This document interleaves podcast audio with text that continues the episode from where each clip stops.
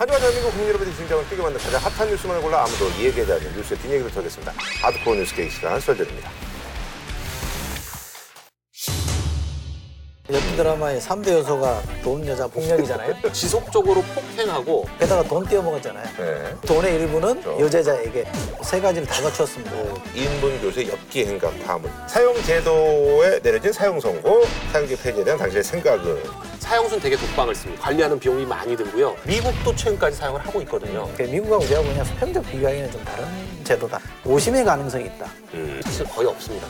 99%. 이게 사실 이제 15대 국회 때부터 국가정보원이요 이탈리아 해킹 업체로부터 도감청 프로그램을 구입한 사실이 드러나면서 논란이 되고 있는 와중에 지난 이제 토요일 날이었습니다. 이제 국정원 직원이 스스로 이제 목숨을 끊은 것으로 밝혀졌는데요. 최근에 우리 정보기관이 이탈리아 업체로부터 인터넷과 휴대폰 감청이 가능한 프로그램을 사온 사실이 밝혀졌습니다. 그런데 이 기관이 국정원이라는 의혹이 커지고 있습니다. 국내 도감청을 목적으로 사용된 정황이 속속 드러나고 있습니다. 감청 장비를 구입했다는 의혹은 사실이었습니다. 국정원 직원 45살 임모 씨가 숨진 채 발견됐습니다.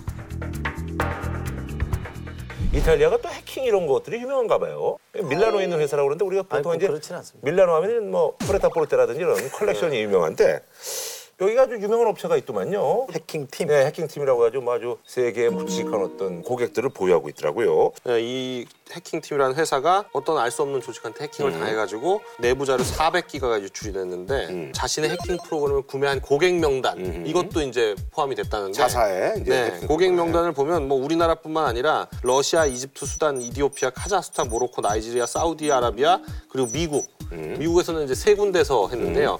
어, 국방성하고 마약 단속국하고 FBI 음. 이렇게 미국에서만 세 개 기관이 이 이탈리아 해킹팀의 프로그램을 수입해서 사용했다고 하는데 음.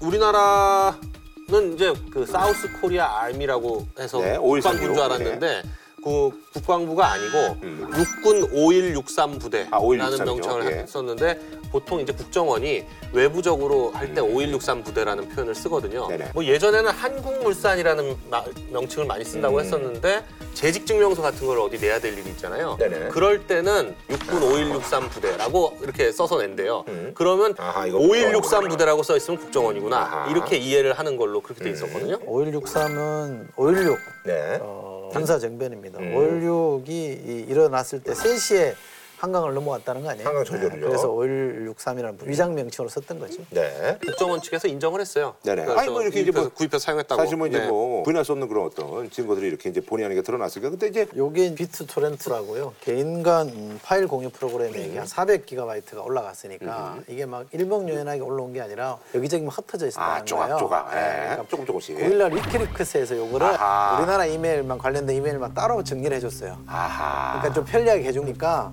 훨씬 보기에 용이해진 거죠. 네네네. 그러다 보니까 기자들도 지금 이거 보느라고 정신이 없대요. 음흠. 워낙 많은 자료를 이렇게 들여다봐야 되잖아. 영어로 돼 원문이잖아요. 있고 영어로 돼 있고. 이탈리아 원문 이러니까 이게 그렇죠, 뭔지 그렇죠. 보통 장난이 아닌가 봐요. 지금도 다 안 나왔어요. 음흠. 그중에 일부들만 계속 지금 맞춰보고 확인된 거 기사화하고 이런 과정이기 때문에 앞으로 얼마나 기사가 나올 줄 모르겠는데 어쨌든 지금 쟁점은 용도가 뭐냐 음. 이게 어디다 쓰려고 한 거냐 라는 게 지금 최대 쟁점이에요. 알겠습니다. 그래서 이제 우리가 이제 여태까지 이제 지불한 금액이 뭐 대충 보니까 이제 뭐 어, 한 9억 8억 가깝게. 그래서 8억 이제 정도. 9억 정도. 그렇죠. 이 해킹팀이라는 팀이 좀 유명한 팀인가요?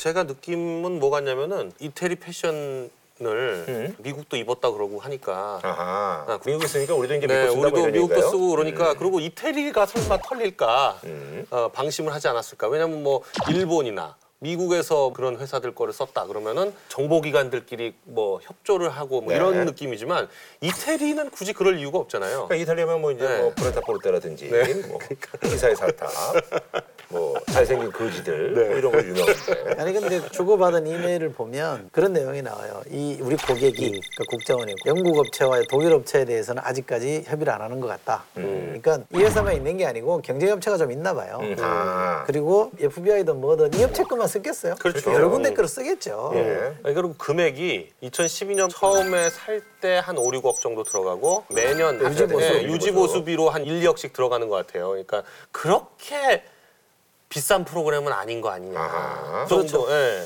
10억도 채 안 들어갔으니까 네. 그렇게 비싼 프로그램은 아닌 것 같은 느낌. 근데 조금 더 이제 놀라야 되는 것은 사실 구입한 시기인데 이게 이제 2012년부터 해가지고 정치적으로 약간 좀 민감한 시기에 좀 뭐 업그레이드를 시킨다든지 아니면 집중적으로 구입을 했다든지 이런 것들이 있어서 이것도 약간 또 그렇죠. 2012년은 4월에 총선이 있었고요. 2011년 사실 그때 이제 정치의 해 정말 그렇죠. 우리가 그때 썰전했었으면 어땠을까요? 2012년이요. 네. 뭐 특별히 더 인기가 있었을지. 예. 조심해야 됐었을 거야 아마 굉장히 민감한 시기니까. 예. 그럼요. 네, 2012년에 4월에 총선이 있고 12월에 대선이 있었잖아요. 그렇죠, 예. 총선 직전에 구입한 걸로 돼 있고 대선 직전에 7월이든가요? 그때 구입한 게 있잖아요. 이거는 야당의 시각에서 볼 때는 그렇죠. 예. 자기들이 진 선거잖아요. 그러다 보니까 더 예민하게 뭔가 좀 음? 해석하고 싶은 대목이 뭐, 있을 겁니다. 예, 의혹을 제기하는 거죠. 그렇죠. 예. 그 국정원이 이제 직접 이제 뭐 구매를 할 수가 없으니까 이제 구매 대행을 내세웠는데 이제 이게 마포 이제 공덕도에 있는 나나테크라는 회사거든요. 그러니까 이 회사가 KT, SKT, LGU 플러스 온세통신 등 어허. 여러 통신 사업자들 다 통신 설비를 그동안 공급해왔던 걸로 돼 있는 걸로 봐서는 어 그리고 또 이 회사 공동 대표가요. 어, 허 대표라는 사람이 있고 한 대표라는 사람이 있는데 그 중에 공동 대표 중에 한 명 한 대표는 국정원하고 3, 40년 이상 사업을 같이 해왔다 아하. 이렇게 알려져 있는 사람이에요. 그러니까 원래는 이제 뭐 통신 장비 이런 것들이 이제 뭐 이렇게 납품하고 이러던 회사인데 국정원하고 일한 분이 이제 국정원 일을 좀 따온 게 되는 건가요? 뭐 그렇게 되는 건가요? 그런 것 같아요. 그러니까 나나테크라는 회사가 원래부터 뭐 국정원 일을 했던 거라기보다는 2006년서부터 본격적으로 국정원 일을 한 게 아니냐 이렇게 음. 보여지는데 네.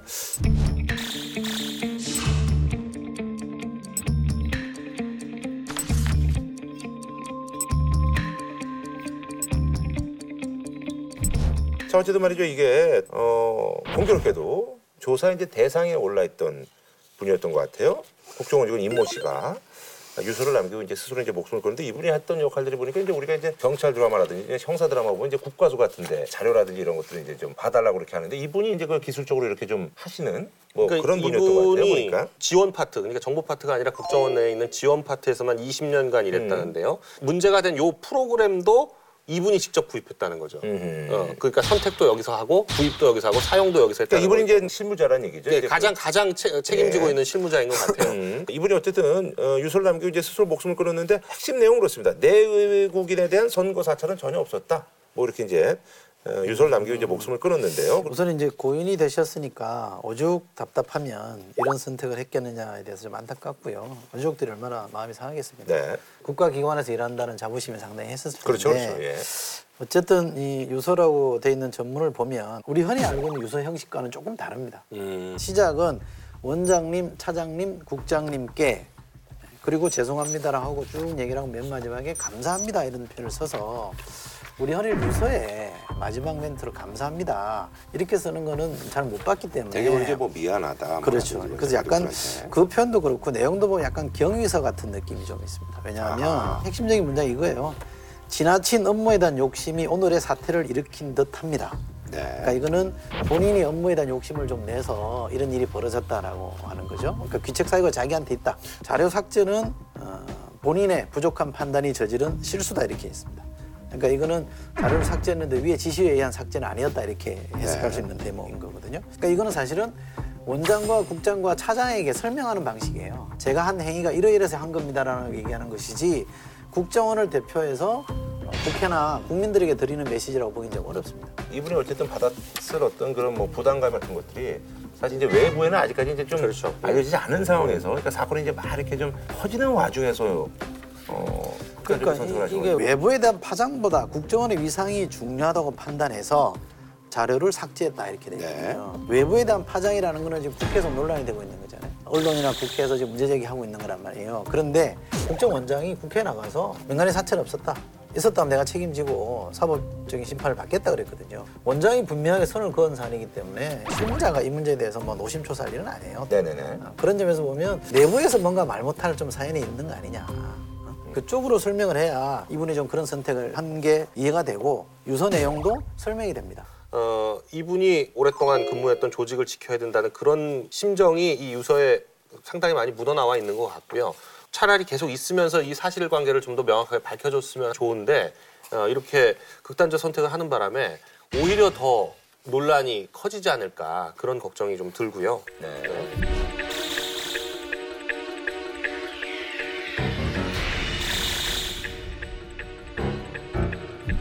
사실 이제 큰 본질은 과연 이제 그 민간에 대한 어떤 그 불법 사찰이 있었느냐 이 프로그램을 가지고 이제 이제 국정원은 이제 뭐 명백히 이제 민간에 대한 어떤 그 사찰은 없었고 대북 어떤 그런 활동에 제한돼 있다라고 하는데 근데 또 얘기를 들어보니까 이 대북 첩보 활동 이것도 사실은 국회 어떤 그 법에 따라서 그 절차에 따라서 이제 해야 되는 건데 그거는- 절차가 좀 깨름직하다 뭐 이런 얘기가 좀 있더라고요. 그거는 음, 경찰청장이 네. 국회 가서 정부에 가서 딱 부러지게 얘기했습니다. 이렇게 얘기했습니다. 영장을 받고 적법하게 수행하는 도감청과 달리 해당 해킹 프로그램은 해킹 대상을 한번 속이는 과정을 거쳐야 한다.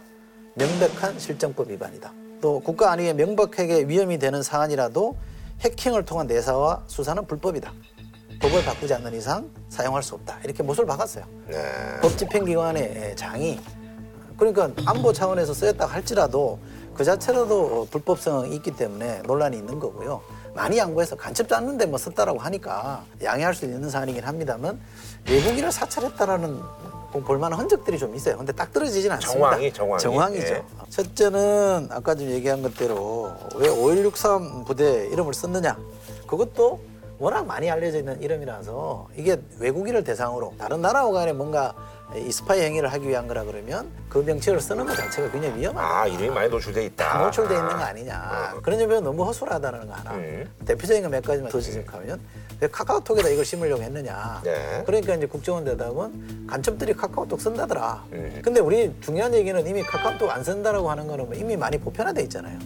음. 뭐 바이버라든지 왓츠업이라든지 뭐 이런 걸로 쓰기 때문에 그것도 좀 설득력이 없다라는 거고. 그러니까 국정원이 이제 그저 해킹팀에다 이제 의뢰를 한 게 카카오톡도 이게 해킹이 되느냐 이거에 대해서 이제 의뢰했다는 음, 그렇죠. 얘기죠. 그리고 예. 갤럭시폰 안드로이드라는 운영체를 갖고 있는 걸 국내용하고 외국용이랑 좀 다르다는 거예요. 판매하는 내부 좀 시스템이 조금 다르다는 건데, 근데 왜 하필이면 국내 걸 가지고 자꾸 하느냐? 음. 외국에 판매되는 걸 갖고 했다 그러면 그렇게 이해할 수 있는데 네네. 왜 국내용을 가지고 실험을 했느냐?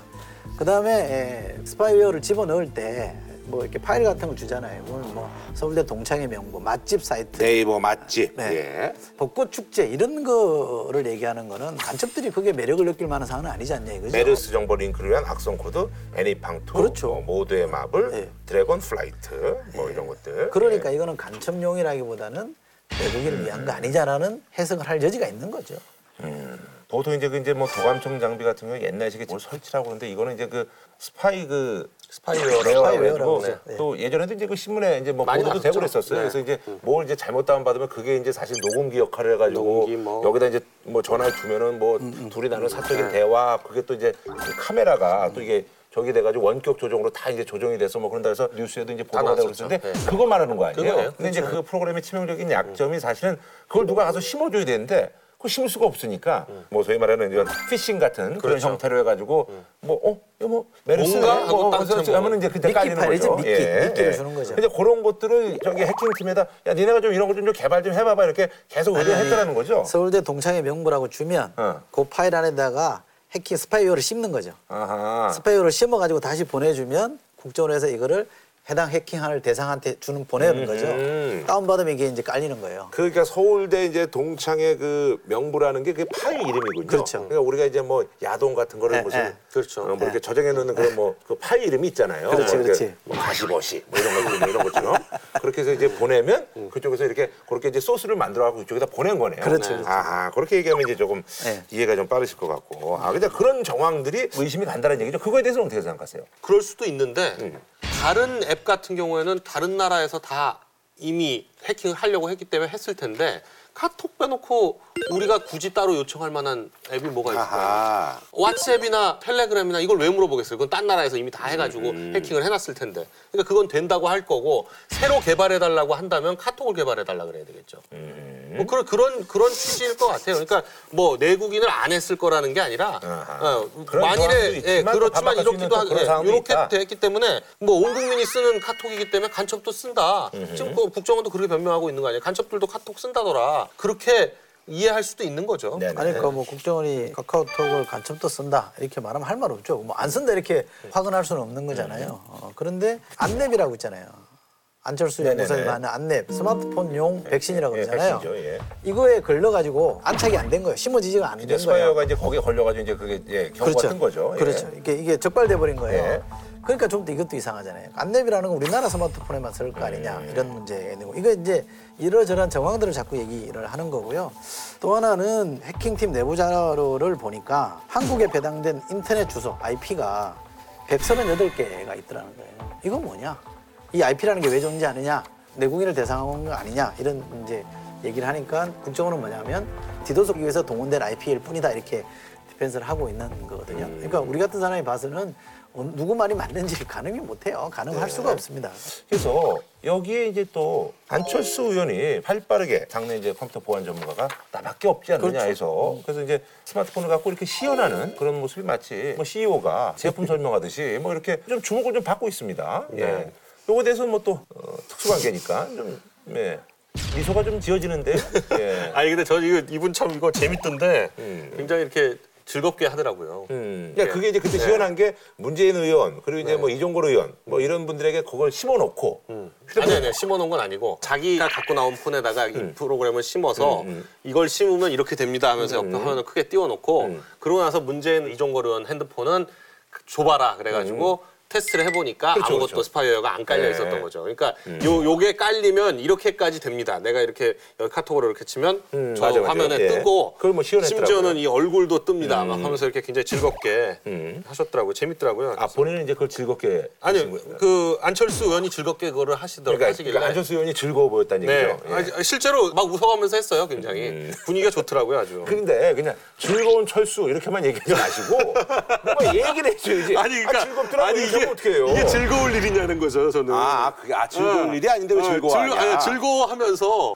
그리고 이게 이렇게 된다는 건 다 알아요. 음. 이 정도 얘기하려고 시연을 했냐 이거죠. 뭔가 새로운 사실이 나와야 되는데 새로운 건 하나도 없이 그리고 거기서 쓰는 프로그램이 이겁니다도 아니에요. 이런 프로그램을 씌우면 이렇게까지 됩니다예요. 나는 참 별걸 다 시비를 건다는 생각이 드는데 자, 근데 즐거워 보였다는데 그건 어떻게 그 생각해요? 여기가 더 즐거워하잖아. 아니, 아니 즐, 아니 즐거워. 아, 저 동영상 보면 알아요. 더 즐거워하죠. 굉장히 즐거워. 시종일관 그 웃음을 며- 그 금치 자, 보세요. 못하면서 막 해요. 국정원 불법 카톡 사찰 의혹 진상조사위원회가 가칭이었습니다. 네네네. 이걸 맡으면서 국민정보지키기위원회로 이름을 바꿨어요. 음. 대단히 잘한 겁니다. 음. 그러니까 국정원의 뭐 정치 사찰 이런 식으로 접근하면 이게 정치 공방의 대상이 되거든요. 네네. 음. 치열한 싸움이 벌어지고 있는데 우리 흔히 말하는 정보인권 차원에서 이 문제를 접근하는 건 대단히 전 잘한 거라고 생각합니다. 아, 근데 여야의 어떤 그 조금 합의된 내용은 없습니까? 이 문제에 대해서? 아직 없죠. 아직까지는 없고요. 새누리당은 지켜보자는 거고, 아.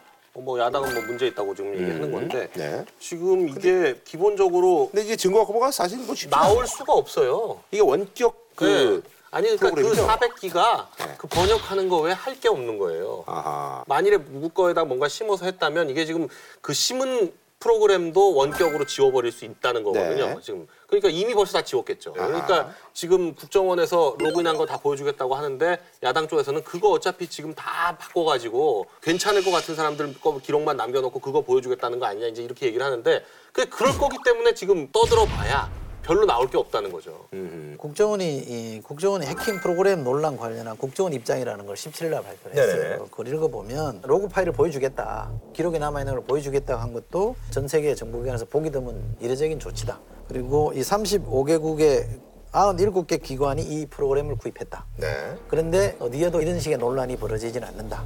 그러니까 상당히 이런 논란에 대해서 불편해합니다. 근데 문제는 이게 야당이 뭐 처음부터 이걸 들고 나와서 꼬투리 잡아서 한 게 아니고 해킹 당한 거잖아요. 네. 이쪽에서 구매했던 원업체가 해킹 당해서 거기서부터 소스가 나와서 역으로 국내에 알려진 거고 그러면 야당의 입장에서 이 문제를 거론하는 거는 당연한 거거든요. 어, 저도 지금 이, 이 대목이 눈에 띄더라고요. 35개국 97개 기관이 이 프로그램을 구입했고 사용 기록을 정보위원들한테 다 보여드릴 예정이라고 하니까 이게 보여주면 뭐 아니, 그 근데- 의문이 해소, 해소가 되겠죠. 사용 그렇죠 그렇게 되면 좋겠는데 사용 기록이라는 게 이제 좀 이렇게 가공될 수 있다라는 이렇게 전문가들이 얘기고 어, 35개국 97개 기관이 구입했는데 다 논란이 없다 이런 얘기는 크게 보면 이런 문제라고 볼 수 있죠. 뭐 사우디아라비아나 이런데 민주주의가 덜 된 나라 는 논란 자체가 안 되는 거고 그리고 괜찮은 나라 민주주의가 하고 있는 나라에서는 정보기관에 대한 불신이 우리나라처럼 깊지가 않잖아요. 우리나라는 정보기관 중앙정보부가 생길 때부터 사실은 공화당이라는 당을 창당을 주도했잖아요. 그 이후에도 우리 현대사의 민주주의를 왜곡한 첫 번째 국가기관이라 그러면 정보기관이거든요. 그런 아픈 과거사를 갖고 있기 때문에 사람들이 의심을 하는 거니까 그거를 다른 나라랑 동년해 놓고 왜 우리한테 과학하게 하느냐. 라고 말할지는 좀 아니다고 저는 생각하고요. 다른 나라에서 내국인들 사찰했다는 증거나 의혹이 있다 그러면 특히 미국 같으면 미국 상원이 이렇게 가만 안 있죠. 미국은- 난리가 나죠. 미국은 위키리크스, 그러니까 그렇게, 스노우든이 그러니까. 뭐 몇만 명 했다고 아니, 뭐, 그러니까 뭐그 증언 다 했는데도 스노우든이 소용없더라고요. 아니 해도 몰래 하는 거는 모르니까 그럴 수 있다고 치지만 만약에 그것이 드러났다 그러면 좌시할 수 없는 게 민주주의 국가인 거죠. 그건 좀 필요하다고 보고요. 네. 한줄로 부탁드릴까요? 그 프로그램을 구입하는 거는 불법이 아닙니다. 구입하는 건. 왜냐하면 그 목적을 뭘로 쓰느냐 해가지고 만일에 대북 용도로 해가지고 필요에 의해서 구입했다, 그 구입 자체가 불법은 아니죠. 근데 이걸 만일에 국내 민간인을 사찰하기 위해서 했다거나 그건 불법이죠. 그건 처벌받아야 됩니다. 해킹팀 홈페이지 딱 가보면 구호가 그거예요. Rely on us입니다. 실제로 rely on 했는데 엉뚱한 상황이 벌어진 거 아니에요. 그러니까 정부는 장비나 프로그램에 의존하면 안 됩니다. 민심에 의존해야 됩니다. 그러니까 rely on people, 국민에 의존하는 게 첫 번째 가치이기 때문에 엉뚱한 짓 하지 마라. 저는 그 말씀 꼭 드리고 싶습니다. 네. 자, 다음 소식은요. 이것도 굉장히 또 엽기적인 어떤 그런 소식인데 인분 교수라고. 보다 보다 별게 다 나와요. 예, 그러니까 사실 이제 뭐 대학가에서 교수하고 사실 이제 그 조교들 간의 어떤 그런 가불관계에 대해서 공공연한 비밀인데, 아 이건 굉장히 아주 진짜 피상식적이고 정말 엽기적인 그런 일이 요번에 이제 밝혀졌는데요. 그래서 저희가 준비한 주제는요. 우리들의 일그러진 대학가 인분 교수의 엽기 행각 파문인데, 그 대학가에서 교수들이 그 문제가 되는 것들을 거의 다 모아놓은 것 같은 음, 종합 선물 세트 같은. 그렇죠. 사실은 그때 올해 그 저기 서울대 그 유명한 그 수학과 교수, 그분은 이제 지속적인 어떤 성추행 네. 뭐 이런 거였는데 이분 요, 여기는 상상할 수 있는 모든 게 다 모여 있는데 충격적인 거는 대학원생들 중에서 왕따가 한 명 있어가지고 이 사람을 아주 그냥 그 지속적으로 폭행하고 뭐 그리고 자기가 폭행도 하지만 그 안에 있는 다른 그렇죠. 사람들을 시켜서 폭행을 하고 들어가서 배경 좀 잠깐 수령하자 그러면. 편하게 들어 편하게 들어. 죄송합니다. 죄송합니다 심지어는 인분까지 먹이고 매겨가면서 하여간 굉장히 희한한 사람이지 이 네. 사람이. 예. 근데 또 그거를 먹는 걸 또 뭐 촬영을 해가지고 다른 그 SNS에다 올리라 그래가지고 밖에서 그걸 또 확인을 하기도 하고 그러니까요. 우리가 막장 드라마라 그래야 되나요? 뭐 엽기 드라마의 삼대 요소가 돈, 여자, 폭력이잖아요. 다 있어요. 세 가지를 다 갖췄습니다. 거의 완결판이라고 할 정도로 다더 지나간 갖췄는데 인간이네, 이거. 뭐 야구 방망이로 두드려 패고 너무 하도 많이 맞아가지고 네. 본인이 병원 간 것도 아니래요. 음. 너무 속된 말로 이렇게 너덜너덜 하니까 괴사, 괴사. 괴사 피부 그렇죠. 괴사가 일어나니까. 그러니까 병원을 데려가서 거기는 이제 못 때리고 비닐봉지에 덮어 씌워놓고 스프레이로 또 했다는 거 아닙니까? 그거 비닐봉지 씌우는 건 옛날에 그 폴포트 정권 캄보디아에서 예.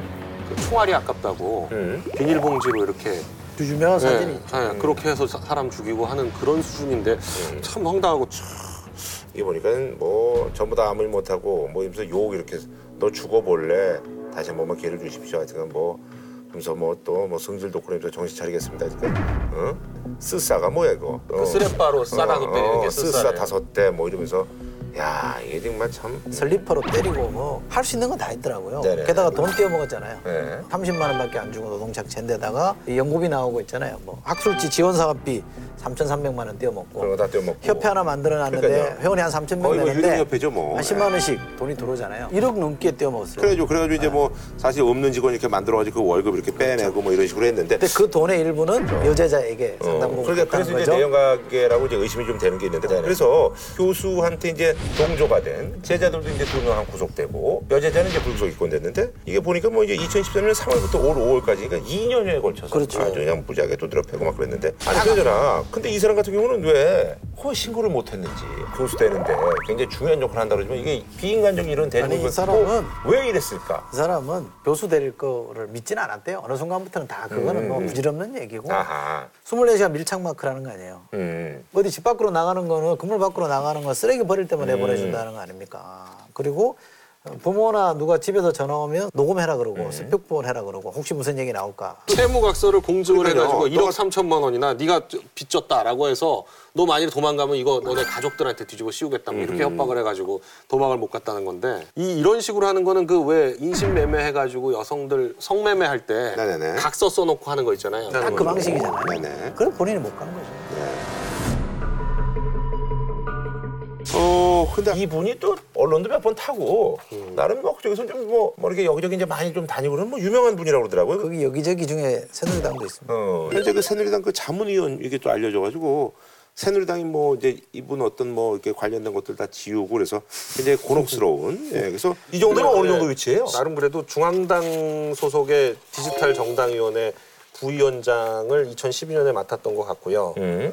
어, 그 이후로도 하여간 계속 뭔가 위원 같은 거, 뭐 음. 임명장 같은 거, 수요식 같은데 사진으로 나오는 걸 보면 약간 그런 어떤 정치권에 음. 뭔가를 좀그 줄을 대서. 줄을 대보려고 했던 것 같아요. 줄을 대서 어떤 이런 부당한 이권이라든지 이런 것들을 이제 뭐뭐 약간 그래도 뭐 병풍이 될, 어. 될 거다. 약간 뭐 그런 보호막이 될 거다. 보호막이 될 거다. 그런 생각을 아니 했겠죠. 연구재단에서 그 프로젝트 따는데 도움이 되죠. 음. 그 새누리당의 뭔가 있다. 그리고 정책 임명장도 자문이다. 있고, 예. 이러면 도움이 되는 게 사실이기 때문에 저는 이게 뭐 다시 아주 솔직하게 말씀드리면 새누리당이 이 책임져야 될 부분은 별로 없다고 봐요. 그렇죠. 예. 어쨌거나 이제 예, 엉뚱한 놈이 끼어들었다가 그냥 얼떨결에 유탄 만든 거예요. 유탄은 맞아야 됩니다. 그리고 새누리당은 죄송합니다라고 국민에게 얘기는 해야 돼요. 어 쨌거나 본인들 자문위원인데 이 엉터리 짓을 했으니 죄송합니다는 얘기는 해야 되는데 제가 새누리당한테 권하고 싶은 거는 이 사람이 어떤 경로로 자문위원을 맡았는지를 한번 조사해 보세요.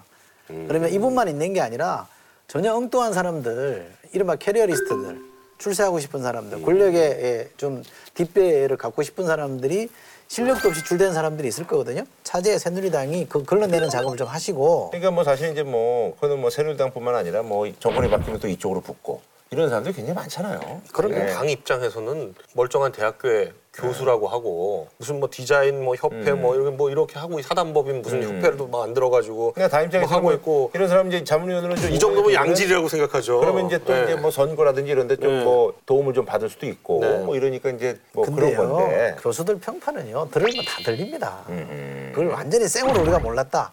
이건 아닙니다. 이런 짓을 했을 거라고 상상을 못 했겠지만 음. 소문이 안 좋았을 게 분명히 있었을 거예요. 아, 근데도 안 걸러냈다는 거는 정당이 의외로 이런 데 공감합니다. 음, 그러니까 그 지적 그건 지적해야죠. 예. 근데 저는 그 특이하게 보이는 것 중에 하나가 이 제자 제자들 세 명이 음.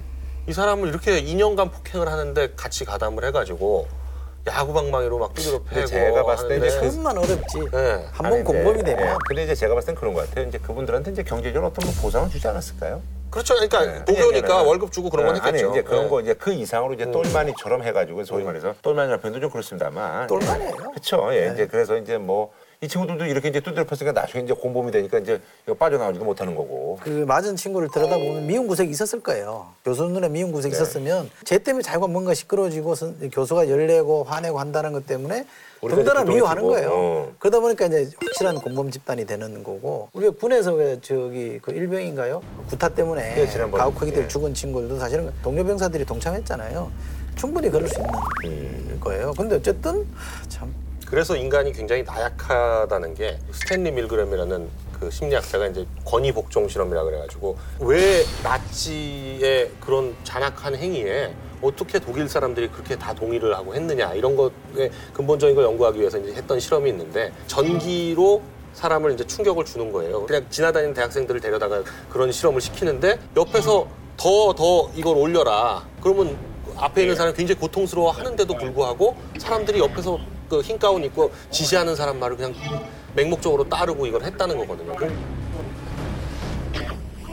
그러니까 여기서도 교수가 시키니까 이 대학원생들은 같은 연구실에 있는 다른 친구지만 물론 왕따지만 그 친구에 대해서 이렇게 두드려 패고 뭐 인분 먹이고 그렇게 먹이라고 하는 게 말이 안 된다고 생각하면서도 따를 수밖에 없다는 게 굉장히 인간이 나약한 존재라는 그렇죠. 거고 2년이나 이런 일을 했는데도 뭐 주위에서 아무도 모르고 그 학교에서는 오히려 이 교수가 굉장히 평판이 좋았다고 지금 나오고 있으니까 그런 걸로 봤을 때는 평범한 얼굴, 굉장히 선한 얼굴을 가지고도 너무 인간 이하의 짓을 하- 벌일 수가 있는 게 또 인간이다. 그게 이제 한나 아렌트라는 정치 철학자가 악의 평범성이라는 얘기를 했습니다. 그 나치에 부역한 사람들을 보면서. 근데 이, 이 문제는 그, 그런 걸로만 저 설명 안 되는 부분도 좀 있는 것 같아요. 지금 학교가요. 대학이 옛날의 대학이 아닙니다. 완전히 상업화돼 있고 기업화돼 있잖아요. 그러다 보니까 교수의 권력이 굉장히 세졌습니다. 옛날에 저희 학교 다닐 때마다라도 취업이 잘 됐잖아요. 그러니까 교수가 무슨 뭐 학내 공동체에서 엄청난 권력을 휘두르지는 못했어요. 근데 선생님들이 요즘 열심히 다서 취업도 시켜주고 학교에서 뭐 자리도 잡게 해주고 이러다 보고 프로젝트 따오면 돈도 좀 나눠주고 이러다 보니까 교수의 권력이 굉장히 세졌습니다. 대학이 상업화, 기업화 되다 보니까 그런 부작용이 생긴 거거든요. 여기뿐만 아니잖아요. 다른 데도 다 그런 일들이 비슷한 일들이 있기 때문에 이 문제는 저는 그 교수 개인의 품성의 문제만은 아닐 거다. 실제로 학교가 지금 굉장히 대학이 황폐되고 있다는 게 근본적인 문제예요. 그래요. 사실 그래서 이제 뭐 그 갑질 논란 뭐 이런 것들 뭐 많고 또 연구비 횡령 같은 건 뭐 아주 단골맨이죠. 뭐. 예. 감사원 감사한 게 있습니다. 12개 국립대학 교수들 그 국책연구과제 돈 받아서 어떻게 제대로 했는지 따져본 게 있는데 그거 보니까 어떤 사람은 군에 간 아들을 연구원으로 등록시켜가지고 돈 보내고 또 자기 아들을 그냥 돈 몇천만 원씩 보내주는 사람도 있고 그러니까 허위 연구원 등록하는 게 가장 많이 쓰는 수법인 그렇죠. 거죠. 근데 어떤 교수는 경북대 교수는 연구비가 3억 정도 받았는데요. 2억 5천만 원을 주식 투자했습니다. 주식 연구를 하라고 그런 것도 아닌데 왜? 네, 그래서 이 사람은 감사원에 의해서 파면하라고 교육부에 요청받았고요. 또 어떤 사람은 집에서 연구비로 피자 시켜 먹고 아, 해외 나가서 장난감 구입한 사람도 있습니다. 아주 좀스러운 그런. 그러니까 그야말로 모랄 해저드죠. 아니 그나저나 영화에서도 가끔 이제 여러분들 보셨을 거예요. 그래서 이제 미국에 이제 보여준 세대들이 뭐 이제 뭐 자신들만의 어떤 그런 클럽. 그 미국 대학에서도 사실 이런 것들이 굉장히 문제가 돼가지고 그 얼마 전에 그 저기 뭐야 그 흑인은 뭐 이렇게 들어올 수 없어 이래가지고 그, 그 오클라모 오클라호마 대학에서 네.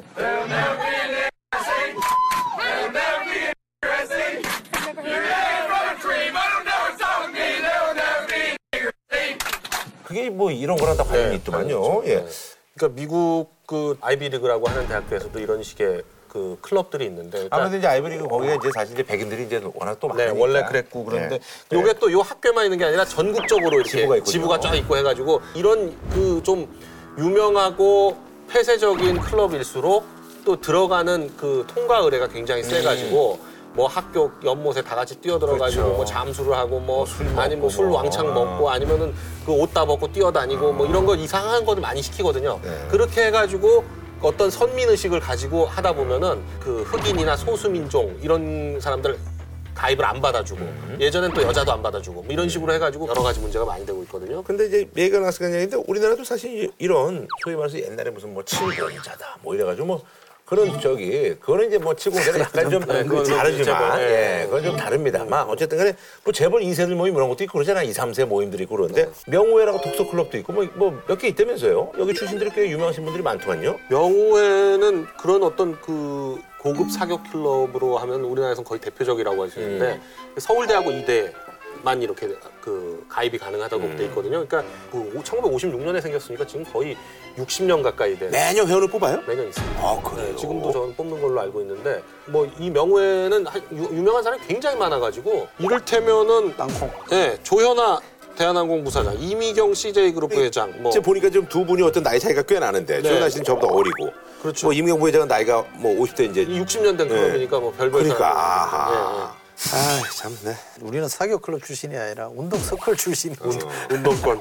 운동권에 그죠, 호칭들이 그죠. 다 예, 있거든요. 뭐 그래서 그때는 뭐 저기 판소리라든지 뭐 이렇게 그, 그, 그 탈춤 그뭐 서클이고 거, 예. 저희 때는 under 서클이라고 있었어요. Under. Under라 그래가지고 보이지 않는 데서 이렇게 뭐 많았죠. RCY 이런 것들이 이제 각 대학마다 RCY는 저 중고생 하는 거죠. 아니 그럼 대학도 있어요. 대학도 있어요? 네, 어. 대학도 있고 뭐 유스 호스텔 뭐 이런 거 있었잖아요. 예, 유스 대학교. 호스텔, 네, 유스 호스텔 같은 거 있었죠. CY 뭐 이런데 YWC 뭐 이런 데가 다 이제 자한 줄로 평좀 부탁드리겠습니다.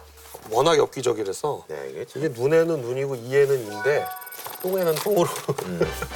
아니 그래서 보니까 뭐 마음이야 맨 처- 뭐. 어, 맨 처음에 와서 뭐 빌다가 또 나중에는 또 뭐 제자의 발전을 위해서 그랬다 그랬다가 뭐뭐 울고불고 빌고 그러다 또 이제는 또 뭐 변호사나 좋은 데 썼으니까 너뭐 알아서 그렇다고 하라고 하고 뭐 뭐 1억 원 준다 그러고 뭐 이상한 인간이더라고 하여튼가. 아, 음, 저는 이게 그 개인의 분석 문제도 있겠습니다만 이게 권력의 문제거든요. 그래서 저는 대학을 대학화 시켜야 된다. 이제 기업화 시키지 말고 원래 대학으로 좀 돌려보냈으면 좋겠고 원래 근대 이 대학이 생기는 과정을 보면 인문교육과 직업교육을 분리시키면서 대학이 발전하는 거거든요. 근데 우리가 지금 다시 합치는 쪽으로 가고 있어요. 이게 좋지 않습니다. 그러니까 대학을 온전한 대학으로 만드는 대학의 대학화가 시급하다고 봅니다. 네. 자, 다음 소식은요. 해외에서 이제 들어온 소식입니다. 멕시코 그 마약 왕이 탈출해가지고 이것 때문에 무슨 현대판 뭐 혈서니까 탈출이다 뭐 이래가지고 뭐 떠들썩 합니다. 그래서 이번에 준비한 주제 탈옥이 가장 쉬웠어요. 멕시코 마약 왕의 쇼생크 탈출입니다. 옛날에 그 영화 그 저기 대탈출하고 있었어요. 있었죠. 그래서 스티브 맥킨도 나오고 거기는 이제 완전히 그, 저, 그 포로들이 그걸 아주 조직적으로 해가지고 그래가지고 나중에 뭐 탈출한 사람도 있고 뭐 잡힌 사람도 있고 뭐 그런데 그것도 실화에 네, 그것도 실화죠. 예. 2차 세계 대전 때. 어 이게 보니까 뭐 엄청 팠더라고 지하 10m로 해가지고 이거를 뭐 길이가 한 1점 몇 킬로 돼가지고 엄청 팠는데 구스만이란 그 사람이죠 마야왕. 이 구스만이라는 사람이 엄청난 마약왕이에요. 네네. 그 멕시코의 시날로아 마약 카르텔하고 로스 세타스 카르텔이라고 하는 두 개의 카르텔이 제일 유명한데 이 음. 네네. 두 개 카르텔이 미국에 공급되는 마약의 90%를 어우. 어, 장악하고 있다고 할 정도로 미국 쪽에서는 아주 눈에 가시고 아주 그러니까 때려잡아야 되는 미국에서는 거지. 지금 네. 이 사람을 계속 이 17개월 동안 계속 미국으로 송환하라고. 그러면 이제 거기 이제 계속 가다 버리면 이제 못 나오는 거니까. 네, 그러니까 미국에선 자기네가 잡고 있어야지 안심을 네. 하지 멕시코에서 잡고 있는 거는 계속 별 얘기가 다 들렸었거든요. 음. 그러니까 지금 이번 이것도 본인이 탈출한 건지 아니면은 놔준 건지. 어, 교도소 쪽에서 이게 방조한 건지 아니면 실제로는 땅굴만 파놓고는 그 정문으로 나갔다는 얘기도 있고 별 얘기가 다 있어요. 그럴 정도로 지금 여러 가지 얘기가 많은 상황인데 하여간 지금 멕시코 쪽에서 밝힌 얘기로 따지면은 멕시코 시티 서쪽에 90km 떨어진 알티플라노라는 감옥인데 이게 제일 보안도 철저하고 나름 그 1급 죄수들이 수용되는 감옥이라고 하는데 감시가 철저한 감옥이에요. 감시가 예. 철저한 감옥이라고 해요. 근데 밤 9시쯤 교도소 샤워실에 들어갔는데 감시 카메라에서 자취를 감춰가지고 뒤져보니 그 샤워실 밑으로 구멍을 뚫어가지고 밑으로 10m를 내려가서 1.5km를 옆으로 뚫어가지고 교도소 바깥에 있는 그 헛간 같은 건물에 네. 거기로 뚫고 올라와서 거기서 옷 갈아입고 도망갔다. 이렇게 지금 돼 있는 건데 근데 지금 터널을 그 나중에 조사를 해보니 이 터널이 워낙 길어서 이게 혼자 팔 수 있는 게 아니고 그러니까 자기가 뭐 그 쇼생구 탈출처럼 숟가락으로 파고 이게 아니고요. 밖에서부터 그 건물에서부터 이렇게 파가지고 여기까지 이렇게 들어왔는데 인부가 뭐 세네 명 해가지고 네. 일 1년 넘게 작업을 한 거라는 뭐 그런 얘기들이. 밑에 레일이 깔려 있고 거기 오토바이를 타고 그 레일에 타고 이렇게 해가지고 가야 될 정도의 거리이고 한마디로 이제 블록버스터급. 네. 그죠. 교도소 내 협조 없이 이게 되겠냐 이제 이 이런 사람이 얘기죠. 그 전에도 한번 음, 탈주했어요. 2001년도인가? 네. 그때도 뭐 유이 걸어 나갔다는 얘기가 있고 이번에도 어, 의심하는 사람들은 이거는 도망간 게 아니고 풀어준 거다 이런 얘기를 많이 합니다. 왜 풀어줬다고 얘기하냐면 마약 카르텔이라는 게 원래 멕시코에 만든 사람이 두 사람이 있었는데 예, 한 사람이 이 퀸타롱과 하는 이 사람이 잡혔어요.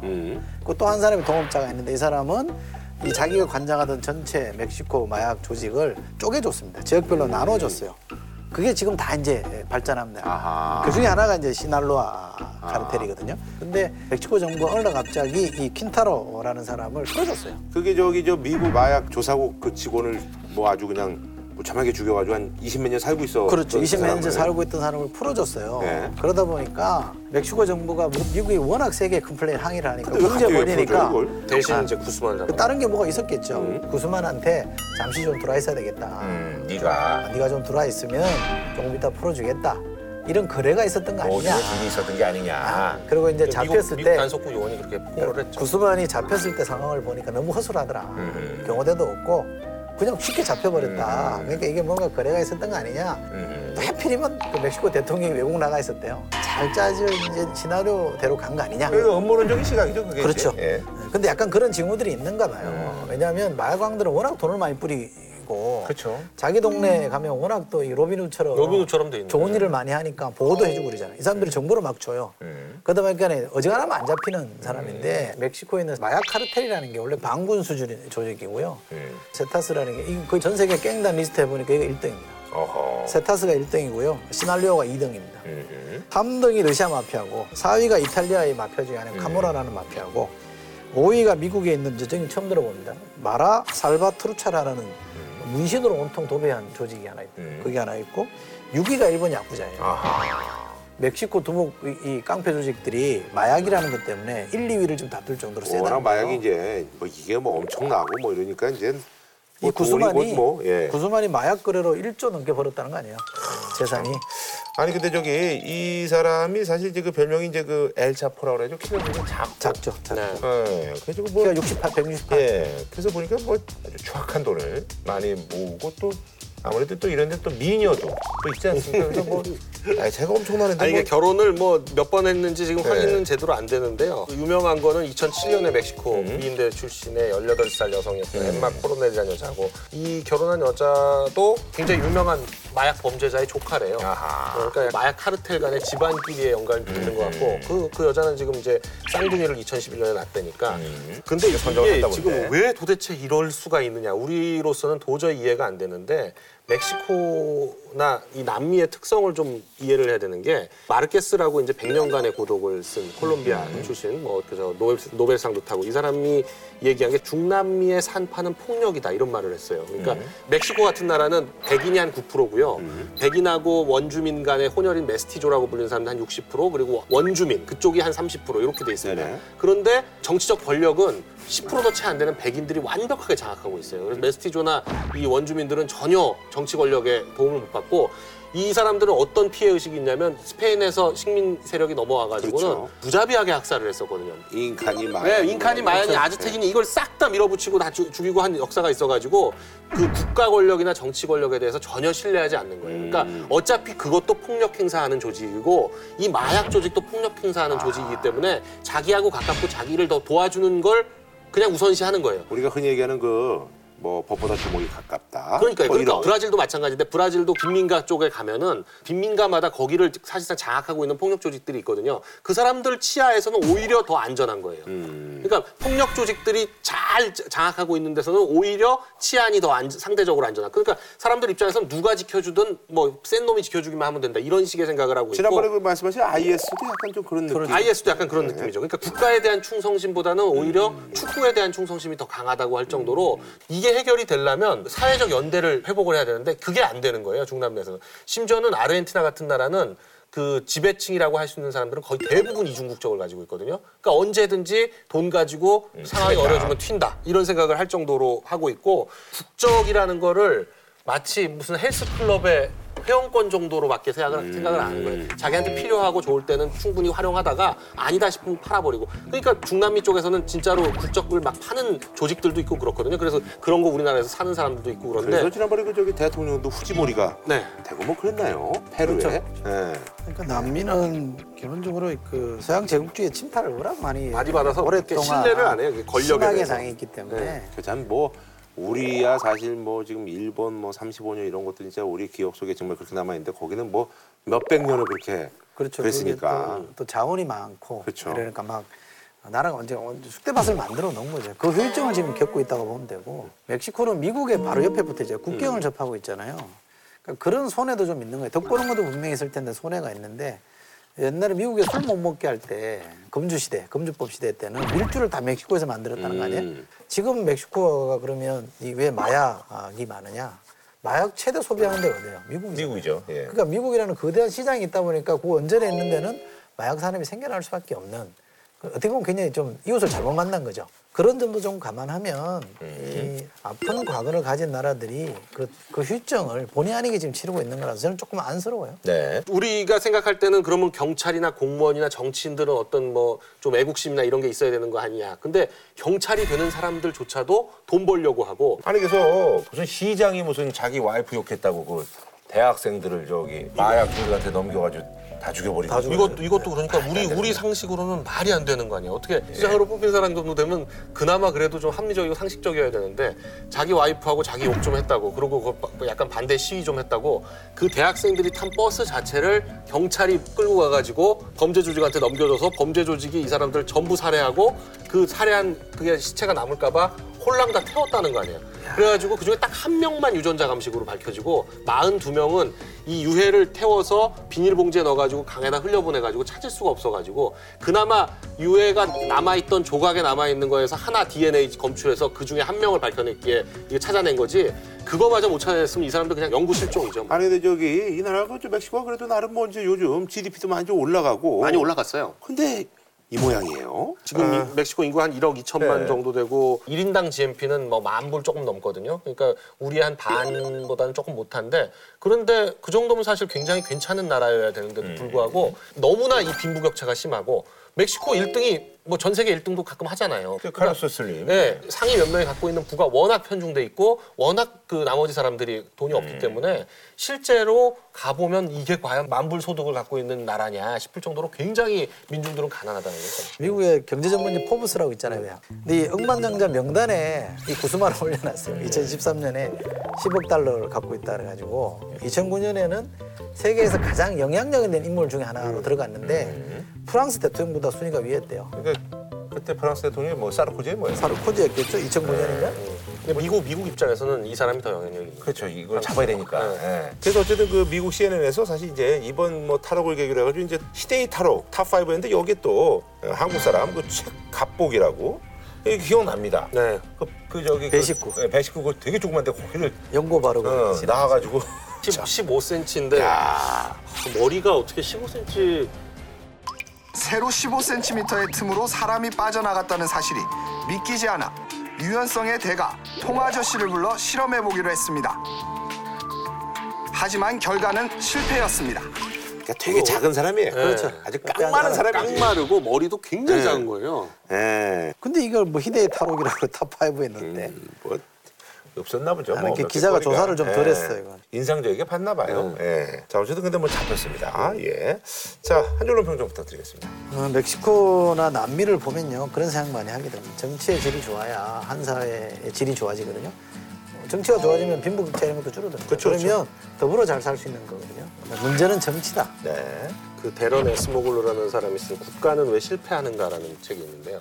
이 책에서 나온 대표적인 예가 멕시코하고 미국이에요. 노갈레스라는 이름을 가진 도시가 하나는 미국의 애리조나주고 하나는 그 멕시코의 소노라주인데 반쪽은 멕시코, 반쪽은 미국 쪽에 속해 있는데 정말 한쪽은 너무 가난한 도시고 한쪽은 너무나 잘 사는 도시고 그, 그 도시를 이루고 있는 뭐 문화적인 차이, 인종적 차이 뭐 아무것도 없는데 오로지 정치적, 경제적 제도의 차이 때문에 이렇게 차이가 날 수 있다는 게 정말 너무 다른데 그러니까 경제 제도도 그렇고 정치 제도도 그렇고 착취적인 제도를 갖고 있느냐 아니면 포용적인 제도를 갖고 있느냐에 따라서 너무나 갈라진다.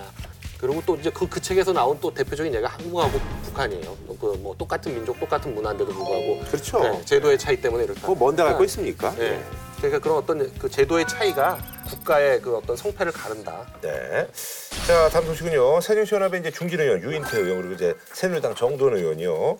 172명이 이제 뜻을 모아서 사형제 폐지 특별 법안을 발의를 했거든요. 그래서 이번 주제는요. 사형 제도에 내려진 사형 선고, 사형제 폐지에 대한 당신의 생각은 이게 사실 이제 15대 국회 때부터 그, 전, 그 전에도 있었고 이게 이번이 일곱 번째니까요. 네네. 네, 15, 16, 근데 17, 그때마다 18, 19. 다 이렇게 네. 뭐 어떤 뭐 밀어주면서 안 뭐, 됐죠. 뭐 흉악범죄가 일어나고 그래죠. 계속 이게 좀 통과가 안 된 거죠. 예. 유인태 의원은 이제 사실 이제 한때 이제 그 본인이 저항 사형수였죠. 사건에서 이제 사형수였잖아요. 근데 이분의 얘기는 들어보면 간단합니다. 첫째, 어, 사형 제도에 의해서 어, 범죄가 줄어들느냐, 범죄 예방 효과가 없는 거 아니냐라는 음, 거 크게 하나. 없는 거 아니냐. 예, 음. 그죠. 어, 그다음에 두 번째는 오심의 가능성이 있다. 음. 이두 가지를 한번 크게 얘기를 합니다. 그래서 사면 없는 종신형제를 대안으로 제시하면서 사형제는 폐지하자는 건데 98년부터인가요? 우리가 사형 집행을 안 했기 때문에 네. 이미 사실상의 사형제 폐지 국가이고 미집행 사형수가 60명 있다는 거죠. 네. 그러니까 우리가 이제 그 흔히 얘기하는 뭐 강호순이니 뭐 유영철이니 뭐 이런 흉악범들이 다 지금 이제 교도소에 있어요. 그렇죠. 예. 어, 그렇다면 우리나라가 98년부터 집행을 안 했으니 어,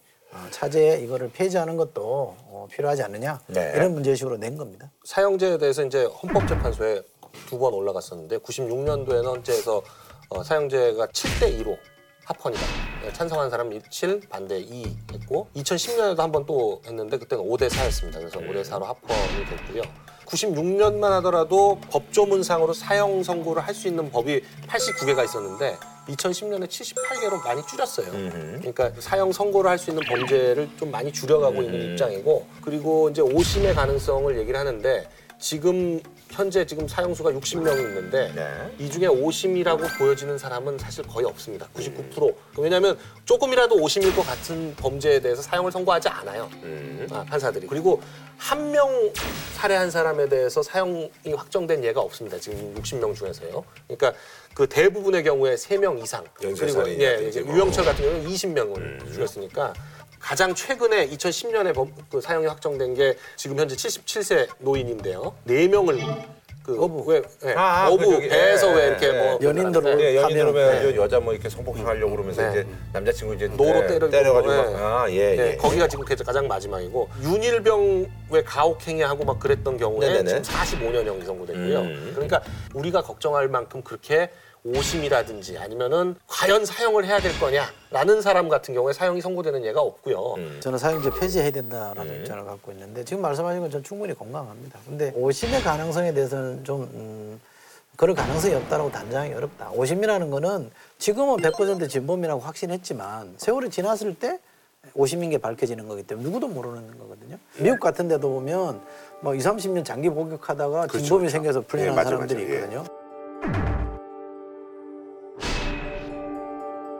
근데 만에 하나 그런 사람 억울한 사람이 생겼다라고 하면 빼앗은 생명은 돌이킬 수 없잖아요. 근데 정말 극악무도에서 저 사람은 진짜 과연 살려둬야 하느냐. 왜냐면 유영철 같은 경우에 유영철의 피해자들이 주변에 자살하고 뭐 예, 이런 가정이 뭐 뭐 가정이 풍지박산 완전히 났죠. 예. 풍지박산 나고 파탄되고 그런 경우가 굉장히 많아요. 그 사람들 얘기를 들어보면 아니 자기들은 온 가족이 이렇게 파탄이 됐는데 유영철은 뭐 완전히 교도소에서 그러니까 지금 우리가 사형수를 관리하는 데 들어가는 비용이 굉장히 많아가지고 사형을 안 시키고 정말 그 종신형으로 하는 동안에 2, 30억 들어요.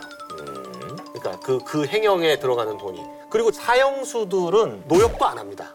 더 위험하니까. 네, 노역하다가 뭐 뭘 숨겨와가지고 뭘 할지도 모르고 또 옆에 있는 사람 어떻게 할지도 모르기 때문에 노역도 안 시키고 사형수는 되게 독방을 씁니다. 그렇기 때문에 일반 수에 비해서 훨씬 이 관리하는 비용이 많이 들고요. 사형수가 그렇게까지 보호받아야 될 필요성이 있는지에 대해서 의문이 있다. 왜 휴학범죄 돈, 이제 돈 들이냐 문제, 그건 충분히 공감할 수 있는 문제인데, 그렇다고 생명을 빼앗는다고 해서, 어, 뭐 이게 다 해결될 것 같으면, 좀 어지간한 사람들은 다 그러면 뭐 종신형이라기보다는 더 센 걸로 갈 수 있는 문제가 생기는 거고요. 또 우리가 어렵게 인류 역사가 만드는 인권의 차원에서 보더라도, 사람 목숨에 대해서는 귀하게 여겨야 되는 거고, 거기서 갇혀서 지내는 것 자체가 형벌이지 않느냐.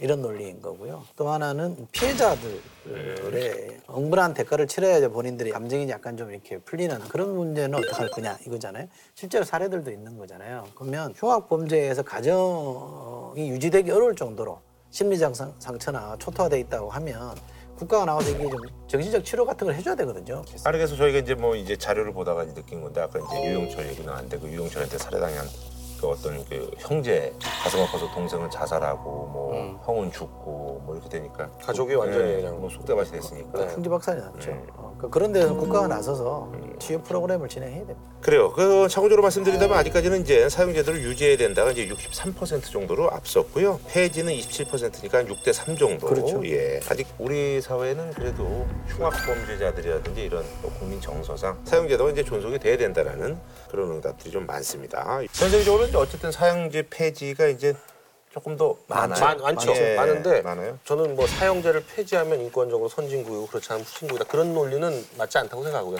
일본은 최근에도 사용을 했거- 했거든요. 음. 실제 집행을.